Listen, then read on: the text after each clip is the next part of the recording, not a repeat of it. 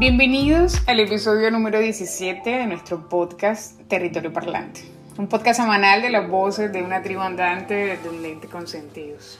¿Estás listo? Mi nombre es Eileen y quiero que en estos minutos logremos conectarnos con el territorio usando nuestros sentidos. Comencemos. En este episodio vamos a conocer el impacto de las alianzas institucionales en el desarrollo de proyectos rurales para hablar de este tema tenemos como invitada a Daniela Humada. Ella es una bióloga, ahorita es candidata a magíster en ciencias ambientales y ella participó en un proyecto en los Montes de María del departamento de Bolívar con recursos de USAID. Bienvenida Daniela y muchas gracias por estar aquí en Territorio Parlante. Cuéntanos un poco a nuestra tribu ¿Puedes contarnos sobre tu experiencia, cómo la cooperación internacional juega un papel importante en la puesta en marcha de proyectos en zonas rurales? Cuéntanos también cómo este proyecto de riqueza natural contribuye a los objetivos de desarrollo sostenible en la región. Participé en el equipo formulador y coordinador de un proyecto de conservación de la fauna y flora en los Montes de María y desde mi experiencia les cuento que la cooperación internacional desde el programa Riqueza Natural jugó un papel fundamental en la ejecución del proyecto, debido a que gracias a su acompañamiento y apoyo financiero se logró costear el 100% de las actividades del proyecto centradas en la investigación, formación y fortalecimiento de las economías campesinas.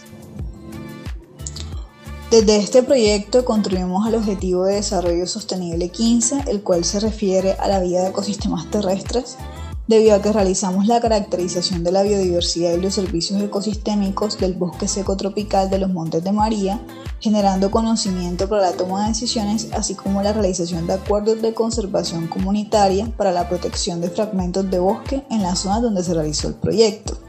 Además, también contribuimos a los objetivos 11 y 12 que se refieren a ciudades y comunidades sostenibles y producción y consumo responsables, respectivamente a partir de la implementación de actividades productivas amigables con el ambiente que inciden directamente sobre los medios de vida de las familias campesinas y el mejor uso del suelo y el agua en los Montes de María. Y por supuesto también contribuimos al objetivo 17 relacionado con la alianza para lograr los objetivos, ya que nuestro proyecto contó con la alianza de instituciones académicas, organizaciones de base, ONGs y por supuesto una agencia de cooperación internacional. ¿Qué mensaje, Daniela, le darías a los gobiernos locales de los rincones rurales de nuestro país en cuanto a la gestión de proyectos con ayuda de cooperación internacional?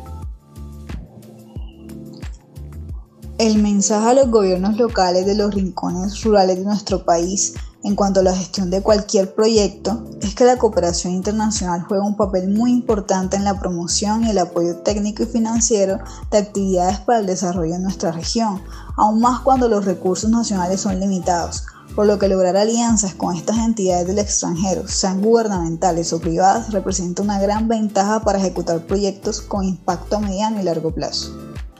Muchas gracias, Daniela. Sabemos que alianzas como esas fortalecen al sector rural y reafirman su importancia dentro de nuestra economía.